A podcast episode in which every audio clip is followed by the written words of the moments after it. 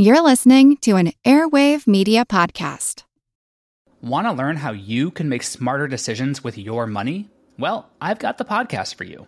I'm Sean Pyles, and I host NerdWallet's Smart Money Podcast. Our show features our team of nerds, personal finance experts in credit cards, banking, investing, and more.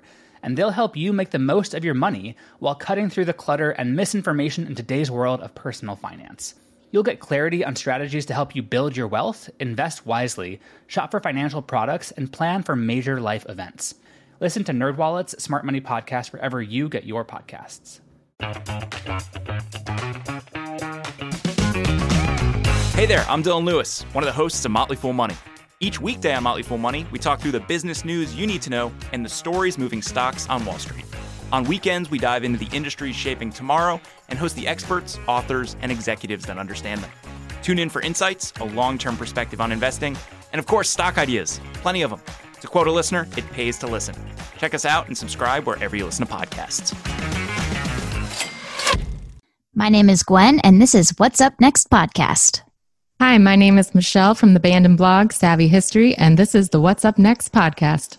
Hey, this is Vincent from Total Life Freedom, and you're listening to the What's Up Next podcast. Welcome to What's Up Next, where your hosts Paul David Thompson and Doc G take the discussion on topics in the financial independence movement to the next level.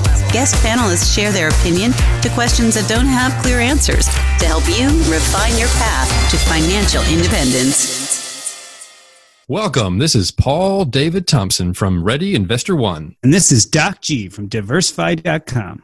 Hey, Paul Thompson, what's up next? Well, Doc, we have three esteemed guests today. They're going to be answering the question Does money and creativity go together? And so we'll each have them go through and give a quick introduction, and then we will just pull on that thread for the next few minutes. So, Gwen, do you mind going first, please? I would love to. My name is Gwen. I run a blog, Fiery Millennials, and I absolutely think that there is a place for creativity with money.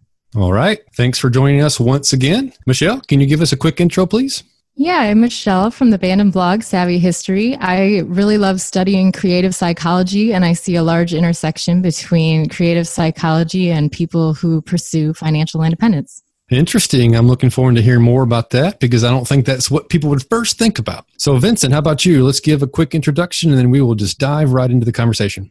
Yeah, hi, I'm Vincent. I run the Total Life Freedom and the Business of Photography Academy, both mastermind communities. Um, I wrote the book Freelance to Freedom, and it's about using photography to create a life of time, location, and money freedom. So, absolutely, creativity and money go together. All right, Gwen, I want to start with you. And I have to admit, I'm stealing this question from one of my previous episodes. If you no longer had to work and had no other responsibilities, how would you spend your days? I would probably spend my days reading, playing video games, doing some of my hobbies like stained glass and quilting, and working out, and just generally enjoying life. Oh, you know, maybe volunteering a little bit here and there. Yeah. Michelle, I'd ask you the same question. If money and your job no longer was a concern, what would you do from day to day?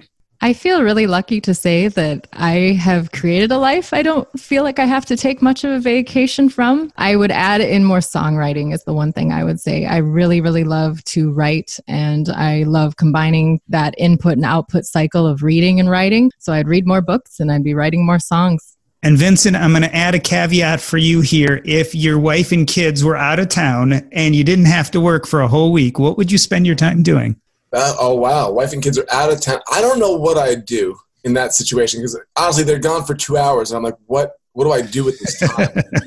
um, I'm, I'm like Michelle. We've got there, and we get to do what we want to do every day, and everything we do is built around that. We're very big proponents of the 80-20 rule, where you do the best you can with what you do best, and that's this is what we do. So I don't I don't really do anything I don't want to do, and I think that's a key to our life at this point. But that that wasn't always the case. So tell me what some of the things you do on a regular basis are now that you really enjoy, those choices you make now.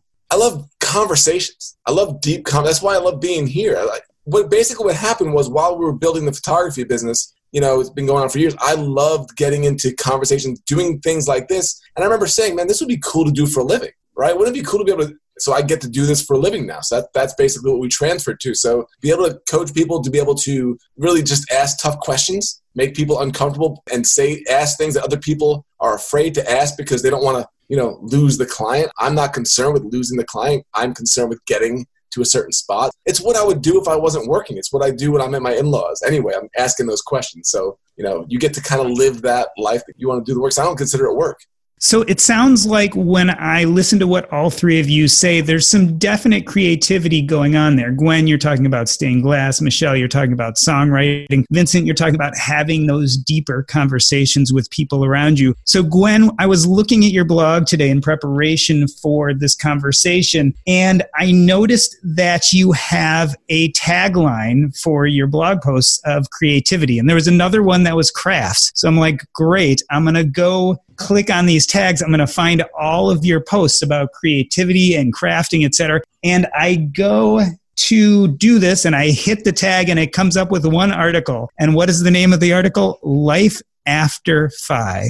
So tell me a little bit about this. Certainly, creativity is important to you. It plays a role in what you want to do, but it's not something that comes up over and over again in your blog. Yeah, and honestly, the reason for that is the last couple of years, I really haven't been allowing myself to explore that creative side of me. I have been doing other things which certainly require some bit of creativity. Running a podcast, as you know, has a little bit of creativity involved with it and how you're going to craft the episodes together and who's going to be on it and what's the overall theme, you know. So there's there's a little bit of creativity there, but it wasn't the kind of creativity that really, you know, gets my neurons firing. So yeah, it, it's something that I have definitely made deliberate strides in putting back into my life. I have multiple friends who are expecting cute little babies, or I have already promised babies they have already had the babies and I've already promised their quilts and haven't made them yet. And I think the oldest baby is about two and a half now. So clearly it's been a while.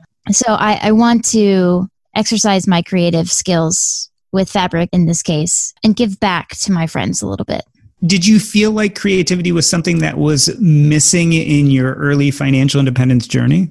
In my early journey, when I first started out, it wasn't because I had space to do my creative endeavors. But then as I got more involved with the financial independence journey, the creativity definitely fell by the wayside. So, Vincent, this is an interesting duality to me. From reading your story, it sounds like your career actually started with creativity, right? Photography is a very creative venture. Yet, am I right in saying that in the beginning or somewhere towards the beginning, you realized that the creativity itself wasn't enough?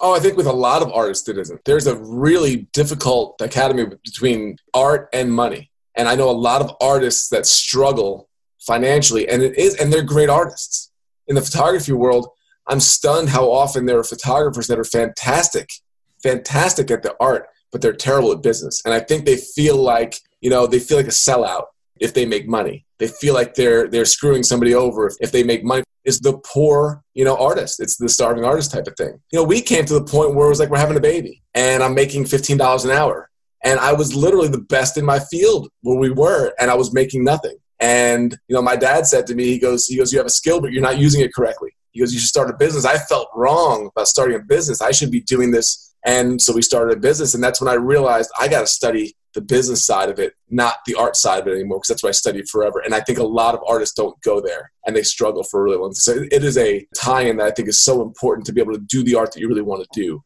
Yeah, and I remember about reading your story at some point you were working as a journalist and you won a rather vaunted award and you were going in for your raise that year and you got 3%. And that was kind of stunning, being that you had almost got to the top of your field. And what that meant is you got a 3% raise. Uh, how did that feel? Oh, it felt like it was hard. I mean, it was in June, and, and our first baby, who's about to be 14, was about to be a month later, was going to be born.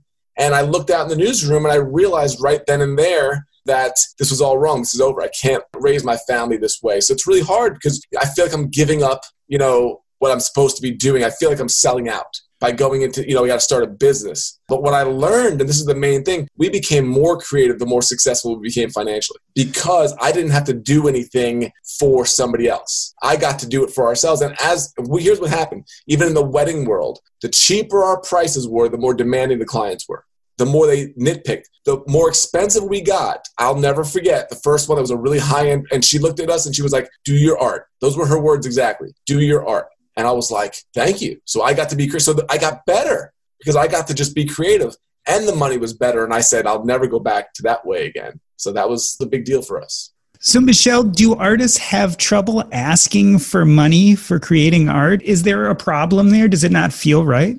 For me personally, I've struck many deals over the years and been able to ask for money. The part that I struggled with the most, and I think a lot of artists would say this, is the marketing part. So I've heard recently that an online success plan might include 80% marketing and 20% content creation. And in my full time as a musician, I was doing 80% creation of songs, 10% marketing, maybe, and having a terrible experience with it, feeling like I was pushing ideas or uh, not sure what my role was with my image or my branding or anything like that. And then my other 10% was just spent staring off into space with enormous anxiety about the future. So now my risk management plan is that I went and found a day job that I absolutely enjoy. And while that's not that exciting of a story to many people, it has expanded my creative life tremendously. And that is kind of why I've been creeping on Gwen's story. It's really great to meet Gwen today because her story lines up with that. And I've always felt close to you, Gwen, because I know you were in Des Moines and in Minneapolis, and I'm in the Midwest. So I kind of have followed what you've done. And I loved watching that just dipping of your toe into the entrepreneurial world and for people to say that it's okay that it wasn't for me, or that I'm going to leverage my finances until I get to the point again where I don't need to care whether people like me or not. Like right now, we're around a very nice digital roundtable, and I'm meeting a lot of you for the first time, but it's such a relief to know that I don't have to care if you like me or not. And I mean that in the nicest way. And I've established that now with my songwriting, and it is amazing. I really struggled with a lot of mental health issues in my early 20s because I had the vision to become a full time musician and I was able to do it. But then, as a touring artist and on the horizon, this picture of possibly having a baby, it caused my mind to freak out because the way that I made my money was touring. And I was not willing to be a touring mother musician, even though there are a lot of women that do that and pull it off successfully. I knew it wasn't for me. So I just think the idea of finances fitting with in with creativity is that even if you don't fully pursue financial independence or you're not in the position to have that anywhere near in your future like for me i'm aiming for the age 55 and i'm like yeah that'll be early right? And i'm a very happy person with a job where i'm a teacher and a songwriter but the way that i was even to make that career transition from a songwriter to a teacher was because i had a cushion. And i think that creative freedom life freedom even if you're not able to become financially independent you can learn so much from the community itself about those ways to navigate yourself in your career and in your career choices. Gwen, much of what Michelle says actually also makes me think a little bit about your path. Talk a little bit about solopreneurship and how it felt once you left your job and started getting into endeavors like stained glass and Etsy, and maybe even talk a little bit about the difficulty of marketing. Yeah, uh, to be honest, I found that the entire thing sucked yeah, it was terrible. Like I was so stressed out by the thought that I had to support myself on this and the rental property took up a good chunk of my cash cushion right at the very beginning and so like my sense of security was kind of gone and I just basically shut down from the stress. You know, I had nine months in which to do nothing but stained glass. And do you know how many pieces that I made? I think I made three. And one of them to be honest, was a pretty kick ass Deadpool face. But like I had nine months to do it and I, I didn't do anything. My creative juices weren't flowing because I was so stressed out about trying to make it on that and do the marketing, all that hustle, like just terrible. Yeah, I spent three years, Gwen, three to five years, somewhere in there. Just the fact that I even talk about it and kind of lost track of time because I was able to do anything I wanted each day with my life. So I felt like I knew what it was like to be retired when I went back to work. And I realized I'm just someone that thrives on a schedule. Now, granted, I was very young. And I think if I ever found myself in an entrepreneurial role again, I would know myself a lot better. But there's just that idea of I cut my expenses bare bones. I was able to live on a thousand dollars a month and I made more than that. So then I learned how to save half my income. And I was like, yeah, I can save half my income, but it's because I live on barely half of what the average American lives on. But anyhow, so I'd wake up and I'd have my free Wi Fi from the library that I didn't need to get there to try to advertise my shows or my music until 10 o'clock. And my schedule was open. I was able to read books. But like you said, there's something about being busy. And sometimes there's a momentum with being busy that is underrated unless you try out that retirement life. So, Vincent, I think a lot of people listen to your story and they say, okay, he was into photography and then he became a businessman and glaze over the fact that that's not an immediate nor an easy transition. What was it like in the beginning? Did you fall into being a businessman and it fit you comfortably? I was the worst. I mean, everything wrong, everything you can imagine. We did no. You don't just walk into that, and that's where I think a lot of people that start and they get frustrated with it. It's like there is a learning curve that goes with it. And so often, like, I feel like the oddball in this conversation right here because I'm like, I'm so unemployable, it's ridiculous. Like, I'll be fired at 902 of a Monday morning of any job that I have to walk into. I cannot have somebody else tell me what to do any longer. It's just not possible. But at that point, but I felt that even then, even in the beginning, first two years of the business, as many mistakes as we made, bad retainers, bad conversations, everything I did wrong, I just knew I had to make it happen because I couldn't go back to that. So I think that fear of having to answer to somebody else and then go in traffic and commute and somebody else and then wait until have to put in for a vacation in July that somebody else might have already claimed in back in October. I'm like, no, I want to go away when I want to go away. So, no, but I've always been contrarian like that since I was, you know, five years old. So I kind of I knew it never would work for me. So the business part of it, I just needed to learn. I just needed to study, and but I studied the art. I studied photography for 13 years. That was just my time to study business, and I knew I was taking lumps. Gwen, do you think that having the safety net of being able to go back to your job made the art all the more difficult? Was it hard to be creative when you knew you could go back to a nine to five with a salary? Yeah, absolutely. Like here I am elated when I get a $5 Etsy pattern sale and I, you know, worked for like four hours to create that pattern. And my effective pays, you know, like a dollar 25 an hour. And I'm like, why am I even wasting my time doing this when I can go back to work and get paid $40 an hour and to be under completely less stress and actually have like more time in my day because I'm not wasting so much of it. Yeah, it made it really hard to bear down and focus when I was like, well, I'm just going to go back and go back into my high paid IT job. So, Michelle, you found a day job, but in some senses, doesn't that take away from that starving artist thing, right? Don't we have to be hurting to create good art? Having that day job, having the security, does it take something away from the creativity? I don't believe in that myth anymore. I think when I was younger, I certainly did because I had a rough upbringing, per se. Like I had a lot of mental health struggles. I found myself, you know, hospitalized a couple of times for anorexia. And through my songwriting, I was able to process all that, but I clinged to that idea for a long time. And the thing about songwriting is it's not like you create it once and then it's done. You are put on a stage basically to cryptically tell your life story over and over again, and you repeat the song over and over again. And I just didn't want to hear my own life that way anymore. So it's kind of interesting that once I established a day job, I had far more creative ideas where I wasn't so stuck on my own life because I had that input of variety. Being a teacher, I encounter a lot of different ideas. There's the craft of teaching itself, and then there's also the content that I would encounter. And I started this idea of writing songs from the perspective of overlooked people in history because I found it a lot easier to push their ideas or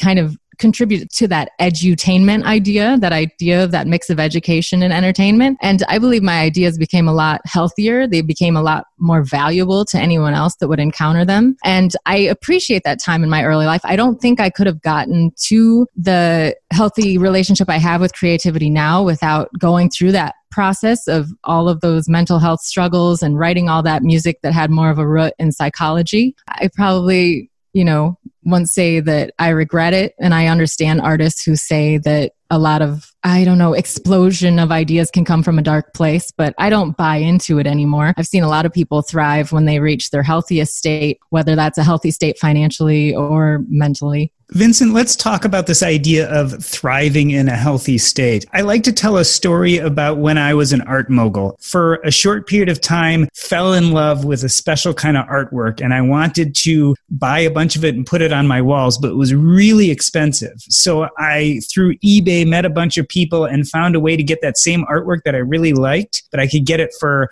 a third of the price. So I started an art business and I started selling all of this artwork. And something happened about a year in. When I commoditized it, it no longer brought me joy. Like the artwork itself became just paper. Mm. And I wonder if some of the same thing doesn't happen with creativity. Photography for you, I imagine, started as a very creative venture. Now it's a business. Has that taken anything away from the joy of creation? I don't really even shoot as much. I like to pivot. For me, when things get normal, I kill it. I, I just do. I, am like, okay. And, and it's really kind of funny because it's like you have this business you've built up and it's doing really well. I'm like, okay, what's next? And I remember the day it happened. I remember the day we did a wedding. I was so tired. I was going through an adrenal fatigue. I don't even remember shooting. And I came back and I'm like, well, I, we blew it. We blew it. We're going to get a big, you know, criticism. They're going to, and she gets back to us and she goes, You got everything. This was amazing. And I remember I said to Elizabeth, That should have been the day that we could have cruised, you know, the rest of our life. Like, I was like, I'm done. When it's no longer challenge to me, when it's no longer scary, I don't want to do it anymore. So I'm constantly in that mode of what's the next thing because I need that challenge. I need that beginner mindset to do something different. And is it safe to say that you also add in creativity to whatever you take on next? So oh. the act of building a business can be a very creative venture. Oh, it went to writing a book. I have no idea how to write a book. I'm not a writer, but I'm gonna go. I'm gonna fail. And I was talking to another guy on a podcast the other day, and I was like, when I got into photography, the main thing was I know I know I'm gonna fail because I failed at everything. I was bad at school. I failed in college, but I said at least I'm gonna fail at something cool, and that's what I try to take into everything that we're gonna do is failing at something cool and then ma- hopefully making it not a failure. Yeah, I've encountered this feeling that my life is really comfortable lately. I quit songwriting and I quit all that entrepreneurial stuff for what I believe was the wrong reason. So ever since I started just blogging or kind of making myself uncomfortable by doing something like this and kind of feeling that anxiety in the pit of my stomach before it started, but now I'm feeling fine. Everybody's cool. It's great. The technology's working, right? But just to introduce that idea of not being comfortable again because I didn't like how safe I was playing it. That whole idea of I know I could be really frugal, I could coast till 55, I could put all my creative ideas off to the side because I actually ended up studying creativity uh, as someone who got my degree in gifted education. So, in gifted education, you take a couple classes about gifted psychology and counter some of these theories. And I immersed myself in them. I was reading all these books about them, but I found I myself, as a person, stopped. I thought that my role was going to be to offer my help to others only. But in that, I compromised myself and for years didn't write a song, didn't do anything on the side. And I just got tired of that story. I think I started losing respect for myself. So for me now, even just starting the blog and starting to talk and do interviews again is igniting something within me. And like he said, if it gets boring, I'll just ruin it. There's something inside me that will always run in the direction of, you know, I think of creativity as like you're willing to run into a house on fire while everybody else is running out. It's not going to make sense to the others watching your life. There's certain things you do that don't even make sense to yourself at the time, but it's because you want want that stimulation. There's something inside your mind that thrives on the unknown and discovering it and interacting with it. So it sounds like we don't want to be the starving artist. We don't want to be unhealthy. Yet to produce art, to be creative, we have to be somewhat uncomfortable. Gwen, now that you're back to a nine to five, how do you force yourself to run into a burning building? What ways are you becoming creative now? To me, creativity is now an outlet instead of an obligation. And that makes all the difference to me, that mindset change where now I am at work and I have downtime between meetings and I literally have nothing to do. And, uh, I write. That's an outlet to escape the boredom, you know? Or I come home and I'm like, uh, you know, I have some anger at that guy who cut me off in traffic on the way home. You know, I'm I'm going to get rid of my frustration by setting a quilt block perfectly and making all of the corners line up. Mm-hmm. You know, so so it's a, an escape for me now instead of feeling like I have to do it. Have you been using Mint to manage your finances? It was one of my favorite budgeting apps, but here's the problem.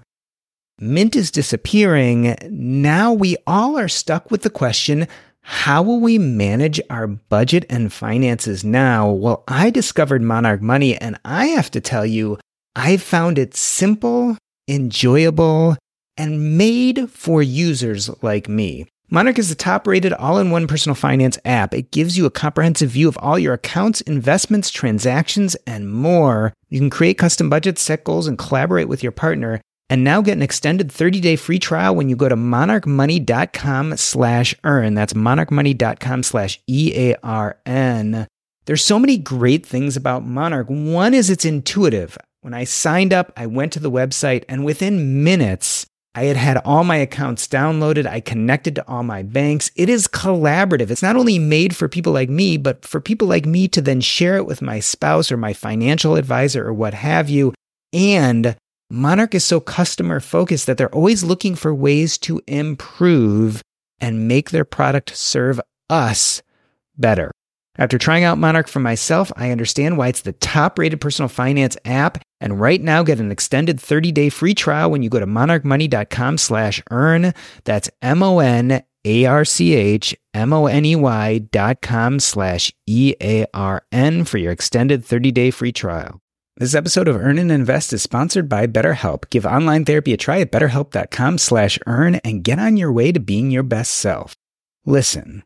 A common misconception about relationships is that they have to be easy to be right, but sometimes the best ones happen when both people put in the work to make them great, and therapy can be a place to work through the challenges you face in all your relationships.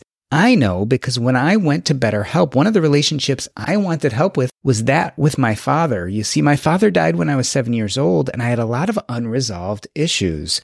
My therapist at BetterHelp was actually really good at helping me talk about those issues and start to find answers that normally I would have tried to find with my father, but since he was no longer around, I had to find them on my own. And having a therapist was incredibly impactful in that journey. If you're thinking of starting therapy, give BetterHelp a try. It's entirely online, designed to be convenient, flexible, and suited to your schedule. Just fill out a brief questionnaire to get matched with a licensed therapist and switch therapists at any time for no additional charge. Become your own soulmate whether you're looking for one or not. Visit betterhelp.com slash earn today to get 10% off your first month. That's betterhelp, H-E-L-P dot com slash earn. And so, what I hear you talking about there, Gwen, is finding your creative space. And I think we all find that in a different kind of way, depending on our personalities. But I'm curious for those of you who are listening to this, who are probably like me and are classic engineers, very left brained, very financial oriented, who would not consider themselves creative. How do you go about tapping into your creative space? Do y'all guys have any thoughts on that? Because I'm the one not fitting in in this group, not Vincent, I can guarantee you it just makes me so sad anytime I hear people think that they aren't creative at all because I think creativity is something that the brain does. It's something that the brain loves to do. To say you aren't creative is like saying that you don't breathe. It's just part of the way the human being is built. Now, that being said, there's interesting scientific evolutionary thoughts on creativity, such as why we find certain creative people attractive. And it's kind of rooted in that idea that they would have accumulated so many resources that it's like, oh, I solved the problem of I know what to eat. I have enough free time that I'm going to go learn the Dorian scale. and it's funny to think that this evolutionary idea you know, I've never looked at myself being tricked that way, but I look at how I met my husband and I'm like, well, why did I find him attractive playing the guitar or the bass or whatever it was? Like, why do people find that attractive? So I'm always looking into that. And I just think creativity at its heart is problem solving. If you are a problem solver, you are creative. You are contributing something. You don't need to be sitting around with your paints out or your guitar, even though that's really cool. You know, I bet you are a creative person. You definitely are. And I think also we always think creativity in terms of art. And I think it doesn't always go in, in terms of what was just talking about with Paul, like financially, you can be creative in the way that you look at that. For me, photography, everybody's like, oh, you know, they'll go to Italy, like, you got to see the landscapes. I'm like, I don't care. Like, that's, I care for like the beauty of it, but I don't care for photography wise, that doesn't matter to me. The reason why I got into photography was access. I was a sports fan that wanted to photograph these games. I wanted to be on the sidelines and I wanted access. I wanted to know what that was like. I wanted to. I could never make it as an athlete. I'm a five foot nine, non-athletic guy, right? I'm not. I'm not going to be. But I love sports, so I couldn't be on in the huddle. I became the guy that was just on the outside of it. I wanted to feel that. So I took that and then took that to photographing presidents of the United States and world leaders. And I wanted access to people that I could not normally get around. And I used photography and my camera to get in there to do that. And then I learned more creativity from that. So I don't think it's just a matter of can you do a beautiful piece of art that we see that as creativity. It is all around in what we do. Gwen, let's talk a little bit about writing as creativity. I mean, we think of personal finance sometimes as a little bit bland and a little bit straightforward, but do you see that as a creative endeavor? Absolutely. I find the best blogs are not the boring, like, here's how to optimize your 401k, or, you know, maxing out your Roth IRA for five years, like blah, blah, blah. Charlie Brown's teachers, right? Like, that's boring. But if you can craft it, the information in such a way as to make it interesting and entertaining to people, they will not only want to read more of what you're writing, but they'll actually learn from what you're writing. And so it's to me, writing a blog post isn't like, how do I get this information out there? It's how do I make it the most interesting thing for people to read? And if it comes off a little funny, then I like it a little funny. Yeah, I would say practical life learns from artistic endeavors and artistic endeavors learn from practical life. And my husband has seen that. He used to create a lot of physical art.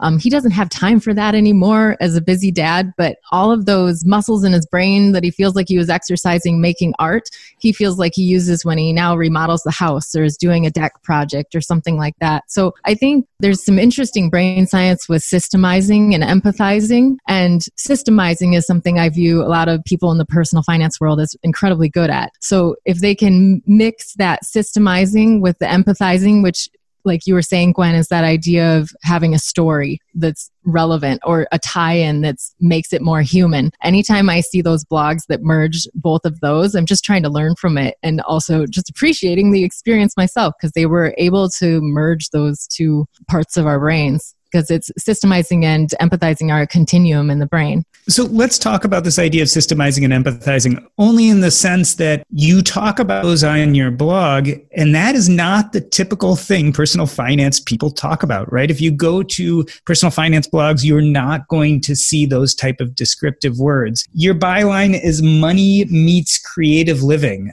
that's different. How are people in the personal finance realm relating to your material? Do you find that it confuses them or do you find it draws them in because it's different?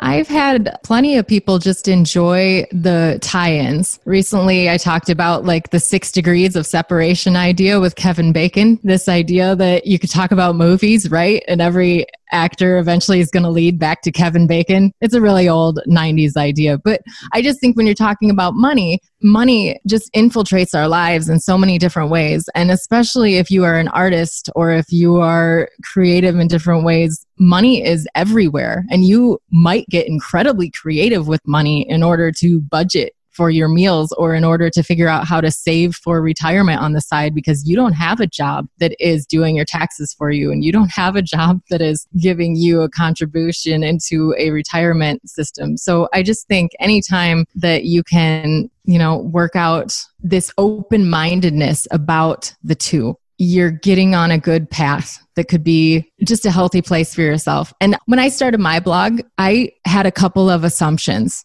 that I haven't proven true or false to myself yet about the type of people attracted to financial independence. And I thought maybe this material would be interesting for them. So, for example, the theory of positive disintegration is a theory about psychological development. And it tackles the idea of being different. It's in the realm of creative psychology. It addresses gifted individuals, but I definitely have more than a couple of problems with the word gifted, as Vincent probably does as well, uh, when it comes to schooling and the difference between high achievement versus individuals who follow their giftedness in a different way. But anyhow, so just that idea of positive disintegration, when I came across it, it's a five stage psychological theory of personality development and how people end up unique. And it doesn't really have that much positive to say. It says a lot of people get stuck at level one or level two and they don't move on. So I just thought, oh my goodness, it's so hard to be different. And I think financial independence, pursuing it, especially on an average income, is something that can look incredibly odd to those around you. And how are you going to bust through those ideas that you have that are maybe holding you back or maybe making you even feel bad about yourself? Michelle, have you read a book called The Gifted Adult by Mary Elaine Jacobsen? Uh, I'm halfway through reading it, and it is very interesting because I identify with a lot of what she has to say so far. Yeah, there's so many great books out there. So it's kind of like I know that I'm not a great personal finance numbers person. I'll share my own numbers from my own life. I know enough to run my own personal finance ship but I'm not interested in running anyone else's. But what I can tie in is a lot of thoughts about the struggle of being different and a couple of things about if you're looking that up, his name was Dabrowski, and his theory was really formed during the 1940s. And just seeing this world be crazy because of obviously World War II, he came up with this idea about positive maladjustment, as in, if you are maladjusted to a society that looks crazy in the first place, you might be positively maladjusted. And I just found that idea and I thought, okay, so if you absorb society, you're a really high sensitive person, you absorb everything around you like a sponge and you kind of become crazy. Are you just a reflection of being a really sensitive person of your environment? And if you can get yourself in the correct environment, then can you find yourself thrive? There's also this idea of like the personalized other, as in the six people closest to you. And everybody's heard that, like you're the average of the six people closest to you, like that they become the voice in your head. The way you are speaking to yourself sometimes can be the way that you have been spoken to. And just taking that idea further and writing about it and fleshing it out for myself, I found people do respond pretty well. And it is resonating with a lot of people attracted to this movement. Well, Vincent, I'd like to actually pull on that a little bit with you because I know you run at least two masterminds. And so, what you're doing is you're running communities on the very subject of what she was just talking about about gathering people around you yep. who you want to be like or you want to improve your group. First of all, where did you go about starting that in the first place? And what have you learned as a process of that tying into what Michelle was just talking about? I joined a couple of different other groups because I, I, wanted to be part of something like that. I wanted to be part of a group where we could learn from each other. And every time I, I, went, it was a bunch of great groups, but just as it goes with my personality, it never quite fit what I wanted it to be. Just like school, just like work. So, you know, this is what I talk to people about. If you can't find what you want, create it. So that's what I did. I took what I saw and I was like, this is what I want. So I'm like, I'm going to go make it. And everybody says you're crazy. You know, like Michelle was just talking about in terms of like, if you're the crazy one out of a crazy society, like maybe you're doing pretty good. To paraphrase, that's how I feel like. I felt like I was always the one. I didn't get everybody else. Everybody thought I was weird, but I felt like I was right on. I knew where I was going even in school. So like I wanted to create that community and I wanted to make that it's funny as we talk about employment, what I like to do in our group is like to raise the unemployment rate because I'm trying to get people to leave their jobs because they literally come in and they're stuck and they have this thing that they want to do, but they basically what it comes down to is they need permission. They don't have permission to do it. And I've heard that so many times like you've given us permission to do it. And basically what stops them is the fact that they don't have the time to put into their creative venture, which generally is somewhat creative on their own because the amount of time they put into their job and they and they just know if you transfer this time to here it'll work so that's a lot of what we do in there so, Gwen, I want to expand on what Vincent said a little bit with a question. It seems like we've talked a little bit about creativity as something you do in your free time. And we talk about it sometimes as being a hobby. But I think what Vincent is saying is that maybe we need to be given the permission to be more creative in everything we do or in our jobs itself. I mean, which is it? Is it a hobby? Is it something we do in our free time? Or should it be permeating our day to day life and our jobs? I think if you can arrange it, creativity in every facet of your life is optimal. However, I would say that the world doesn't really want the vast majority of people to be creative. The world operates on a system and we need, you know, cogs in the wheel to keep the system going. And creativity is sometimes actually frowned upon and discouraged. You know, like Vincent in school, they didn't want you to learn on your own way and be creative. They wanted you to learn the way that everybody else had to learn, right? I am fortunate that the career that I have chosen, the niche that I have made for myself in IT, is one that allows me to be intensely creative. I have to think on my feet and come up with solutions like that because there are million dollar meetings waiting on me to figure out a solution. So that kind of like spontaneity and creativity comes out in that aspect in my career, which also I would say fosters my creativity levels outside of work as well. Michelle, speak to what Gwen just said. I mean, does that resonate with you that society pushes down some of our creativity? I definitely look at my own history and feel that. I feel like my anorexia itself, it was a way to crystallize and epitomize Western culture and that drive, that competitiveness, that need to always be outdoing yourself. And when I had that as an adolescent, I was thought of as a very creative child. And I remember my teachers or my mom or people saying that, but it was kind of almost as if it's like a euphemistic way of saying she doesn't follow directions very well. And when I hit middle school, and my anorexia came in, my creativity left, but I could be like the perfect student. And I feel like I just absorbed all that capitalism, all that factory like behavior, and I was able to be a robot. So for me personally, I wanted, like I said, when I do these songs for myself, I'm still sorting out all of these things within myself that are about throwing that off because I like the highs and the lows of creativity. Aside from the task itself, when you do the task itself, and you're being creative, you have so many highs and lows within that. But there's also the overall highs and lows in the person's life. And I think that's what life is about is those challenges and those ups and downs and also tragedy plus time equals comedy. Like I'm able to look back at so many things I've done that were silly or so many things in my husband's own life that were just outright bizarre, you know, and I'm able to laugh at them now. For example, my husband, he uh, graduated school early and he was scooped up by a mainstream record producer that produced some of the biggest bands in history. He thought he was going to be a millionaire. His parents thought he was going to be a millionaire. He had no backup plan whatsoever. And then I met him at 22 and he wanted to be a gardener and he wanted nothing to do with the music industry. The music industry had spit him out. And it was like, oh, honey, we have a couple of things to work out here because you've been through the biggest highs and lows that probably a creative person can go through. And here I'm tagging up with you and I want nothing to do with any middleman. I'm going to be an independent artist and we're going to do this thing and we're going to get to keep all the money that comes in and we're not going to have to be a brand of any kind and nobody's going to tell us how to dress or what to wear and we're going to own this thing. So just those highs and lows, like that's a story. Like that's a life I can look back on. And while it might not be pretty in the moment, I'm having a good time because we take on these things and we do them and we can laugh later and cry in the moment. Yeah, the thing that I hear when I hear this is I think back to my childhood. I think back to people that might be going through this right now, people that are listening or maybe they're struggling with it. And nobody ever told me I was creative.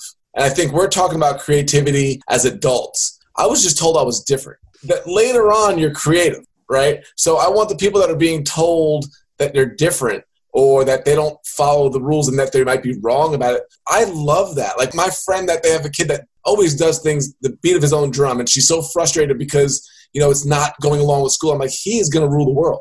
He is in great, and he's nine years old, but you can see the leadership in him. You could see the creativity. You could see the, the way he thinks differently than everybody else that follows the rules.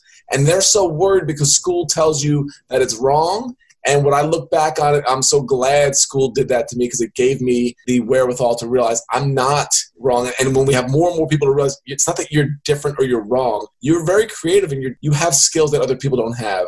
And you're going to wind up hiring the people that are getting A's later on in life. I look back on my schooling years and I was somewhat told that I was creative. My mom definitely fostered that at home with teaching me a variety of, of hobbies and things to do there. But I escaped from my real world. I buried myself away from the real world in books. I read books all the time. I was knee deep in fantasy nine times out of 10 because it was a better way of living than to have the world, you know, constantly push me down. So I think it's really interesting how the three of us reacted in very different ways to kind of the same stigma and pressure from society. Michelle, is this kind of back to the theory of systemizing versus empathizing that maybe society systemizes us and what we really need is more empathy? That's interesting. I've always looked at it on the individual level, but you're right. Just all the systems in place. And how can we bring more empathy into the systems and into finance, especially? Like when I think of, like I said, I have this past part of my life where I was actually called a robot. Like that was my nickname in middle school. And people said it for fun. Like I was able to hide my anorexia pretty well. Like nobody, I wasn't talking about it or anything, but I was called the robot. And that always stuck with me because I was like, what was going on there that I just absorbed this society and I missed out on so much, so much living, so much laughter. And I just learned from that on a personal level. But you're right to reflect it back at society and say, how do we introduce more empathy? How do we introduce more laughter, more human connection to all of these things that we are doing as we interact online or even interact in these larger cities inside these systems? So, Vincent, tell me what happens when you're running these masterminds and you give people permission to be creative. You give them permission to become unemployed and use their creativity. How do they respond? I think there's a lot of pushback. Like, there's not too much pushback because they're there for a reason. This is not like like Gwen's telling that that's not what she wants, right? Gwen's not somebody that would enjoy it because Gwen's saying, "I love what I'm doing. I don't want to leave this. This is for people that want to leave it." This is for people that know that there's something different and they're stuck because they did what everybody told them to do. They went to college, then they wake up at 35 and they have two kids and a wife, and they go, What happened? I have to get on the train and do this crappy job, but I know I've got this other thing that everybody tells me I'm great at, and I make some money at it on the side, but I only work nights and weekends. I'm like, well, if you could make a half of your salary working nights and weekends, what do you think you could do if you didn't commute and you didn't have were bogged down. You and you could take a three hour lunch with somebody that's an influencer. And then they start thinking about it. And when you can bring people like that together that have done it it gives them like you said you know i, I think it was michelle said you're the average of the people. It's jim rohn the average of the five people you hang around with. When you see that more and more you go maybe i can do this because their whole life they've been told they can't. And then they're around people like their in-laws that tell them that they can't. So they need somebody that's done this to say i can and when they do it, there's like a, a light bulb that goes off. Michelle, did people in your life, your family say, What are you doing with this band and singing thing? Why don't you get a real job? It wasn't my family necessarily. That's a little complex. They're just really different. They didn't prioritize creativity or anything like that. My dad, both of his parents passed away before he was 14. So I think he was just always in a survival mode and in the idea of I'm going to accomplish things and it is what it is. He was just proud that I could make money no matter how I figured out how to make money. What was interesting was my peers because I did play the system. I graduated at the top of my class, and the five other people that I graduated with all went out no lie, to become doctors or lawyers. That's what they were. And here was me trying to be the songwriter, and they were looking at me like, what is she doing? Because, of course, it didn't work right away. I found myself working in a factory at one point, I found myself working in a Walmart. And when you're comparing your life to these peers and you're like, goodness, we all launched from the same launch pad. How did I get here? Like, what type of risk was I taking when I prioritized this idea of creative living young? And that became complex for me because you just see traditional success and you maybe know that you're a person that could walk that path or could have walked that path. And instead, you chose the really strange and abstract ideas in your mind. And you're like, but I'm going to follow these things wherever they go because I'm just wired that way. So, right. Gwen, how did people react when you followed the voices in your head and left your job? but I imagine that there was quite a bit of pushback from some peers and family members. Honestly, my friends were mostly people that I had made through the financial independence community. So pretty much everybody was overwhelmingly supportive, which honestly, I wish people hadn't really been so supportive because then I, you know, might have made a different decision, but I probably wouldn't have anyway. But my parents have always reacted to me doing anything with a lot of hesitation and presentation of worst case scenarios. So they were like, oh, well, you know, like you could never find a job again. Like you could be broken homeless. You know, like they made sure every time I did something to present the absolute worst option, you know, like, oh, your car could get repossessed if you take out this car loan. Or if you join the military, you could get dishonorably discharged and never find a job again, you know, like, so they always presented the worst case scenarios to me up front. And I was like, well, I mean, I'm going to do everything in my power to avoid that. So I, I think I'll be all right. Like, I think everything will be okay. I don't think it's going to come to that point. And if it looks like it's going to get to that point, I'm going to figure out a way to bail and not have it happen like I did going back to work. So I'd like to return this conversation to the original question is does money and creativity go together? And I think all of you indicated the answer was yes going into this. So how does it go together? And for those listening, what would you suggest for our listeners to take away from this? Allow each of you to answer that question. I'll start with Vincent yeah, I, I, listened to Michelle talk about like being at the top of her class and then the pressure of that because you know everybody's doctors. I had the opposite. I learned on the day before graduation that I was graduating. There was no expectations for me, absolutely none. So it was the greatest thing that ever happened in my life because I had carte blanche to do what I wanted to do. There was no like, oh, you really should go to school for this. Like, no, you should just try to survive. is what it was. You know, if you could just make it to 22. So when I was at 22, I was still alive.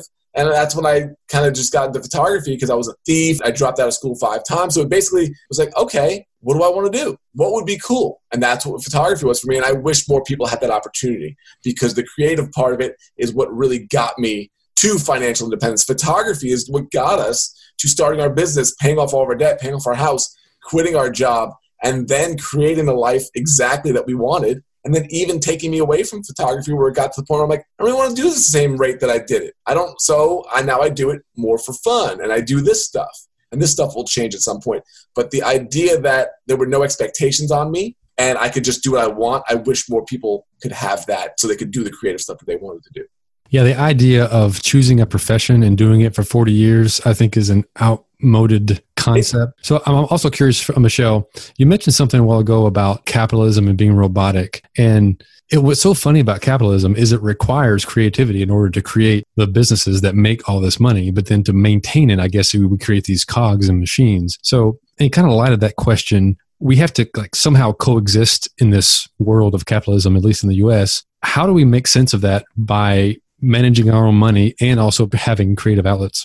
That's a very interesting million dollar question. I certainly don't have an answer for you. I'm just kind of observing. And for me personally, my comment would just be understanding finance doesn't make you less cool as an artist. That's my main message. Like, you're not boring if you get good with money. You aren't suddenly buying into some system that's gonna ruin your soul and turn you into who knows what. The two work together. And the extremes that I had in my mind at one point are just embarrassing. And I have no problem talking about it and laughing at myself as I go through my own history as an artist. And I look into the future of the way of, okay, here are the things I can change. Here are the things that can't. I was born in this country. I live here. It's not going to change anytime soon. Even though there is geo arbitrage, I'm not going to be one of those people. So how am I going to work with it? And yeah, I'm not boring. I'm just trying to get better with money. You're certainly not boring. That was a perfect answer to a very difficult question. Well done. So Gwen, how about you? What are your thoughts? You know, you've played with a lot of different aspects of how to find employment while doing your creative outlets. Have you found that happy medium yet? Or are you still searching?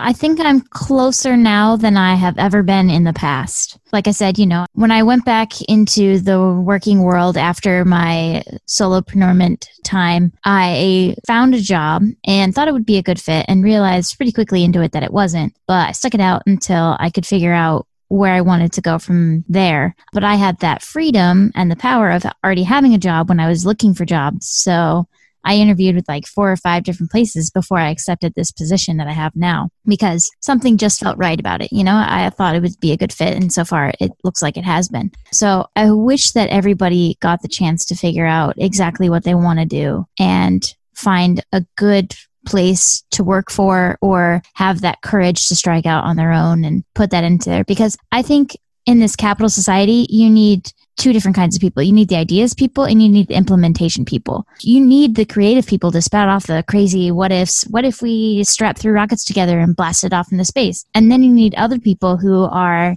your engineering, you know, practical implementation people to figure out how to put those ideas into action. So I think there's room for everybody in our society.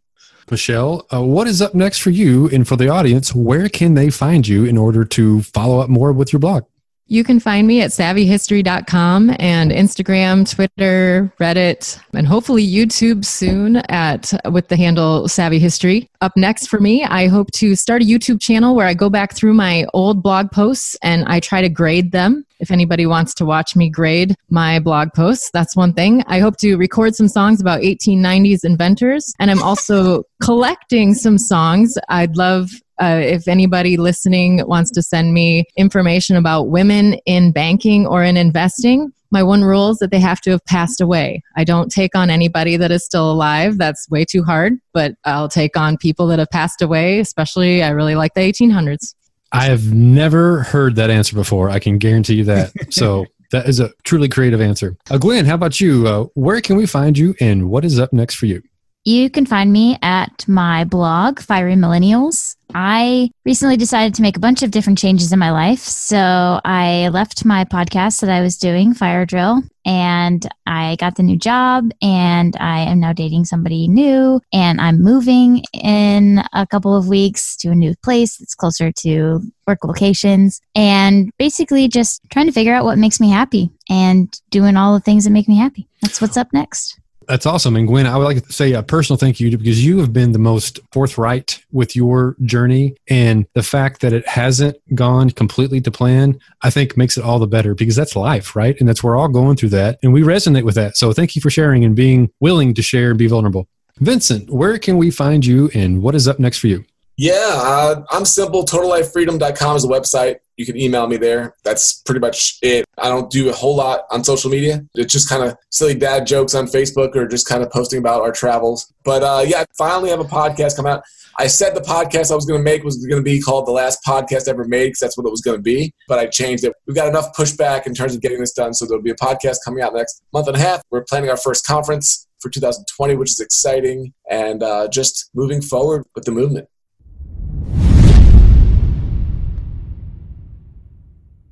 All right. Well, this has been the What's Up Next podcast. On behalf of myself, Doc G, and my co host, Paul Thompson, we wanted to thank Vincent from Freelance to Freedom, Michelle from Savvy History, and Gwen from Fiery Millennials.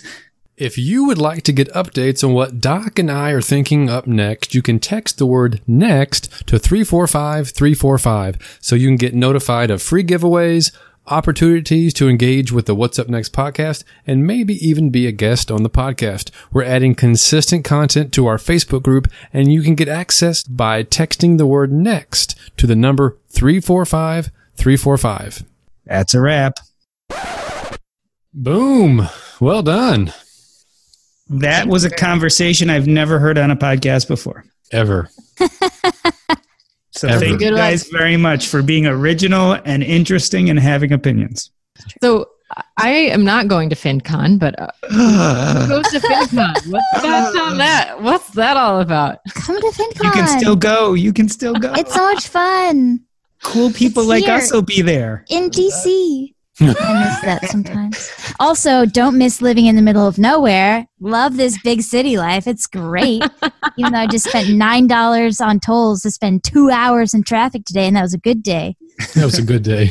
Sounds sounds Yeah. wonderful, Gwen. Sounds wonderful. I know I'm really selling it, right? It fits you. You're hey, you're in the city of FinCons. You got something figured out. You got this, right? Yeah. Why do you think I moved to DC? I was about to So- say that would, gonna be not, here. that would not stop just- Gwen. She would go to FinCon even if it was in Greece. Yeah. Are you just going to keep moving to wherever the next city for FinCon is?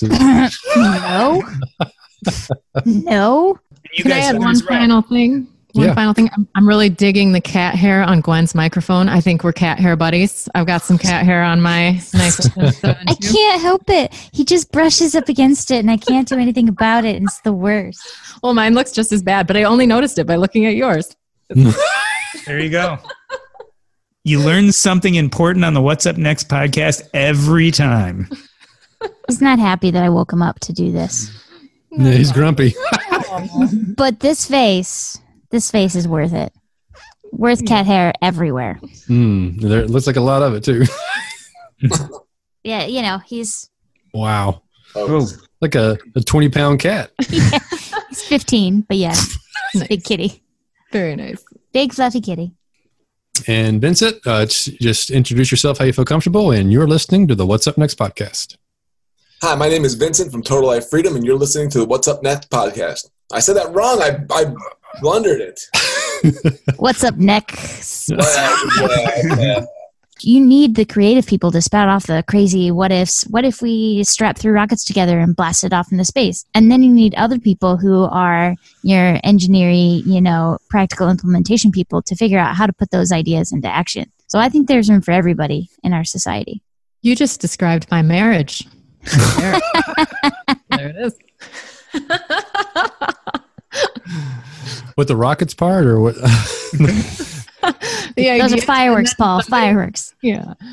The corporate world is like the ocean. It's alluring, but it's also full of deadly creatures that can shred you to pieces. It becomes kind of like a Game of Thrones political arena where everyone's trying to murder you to get your job. My family doesn't come from corporate background, so I didn't have any sort of guidance in that. This is not your typical work podcast. Sometimes you need to be empathetic, and then there are times that you ask for input, but you don't really give a shit.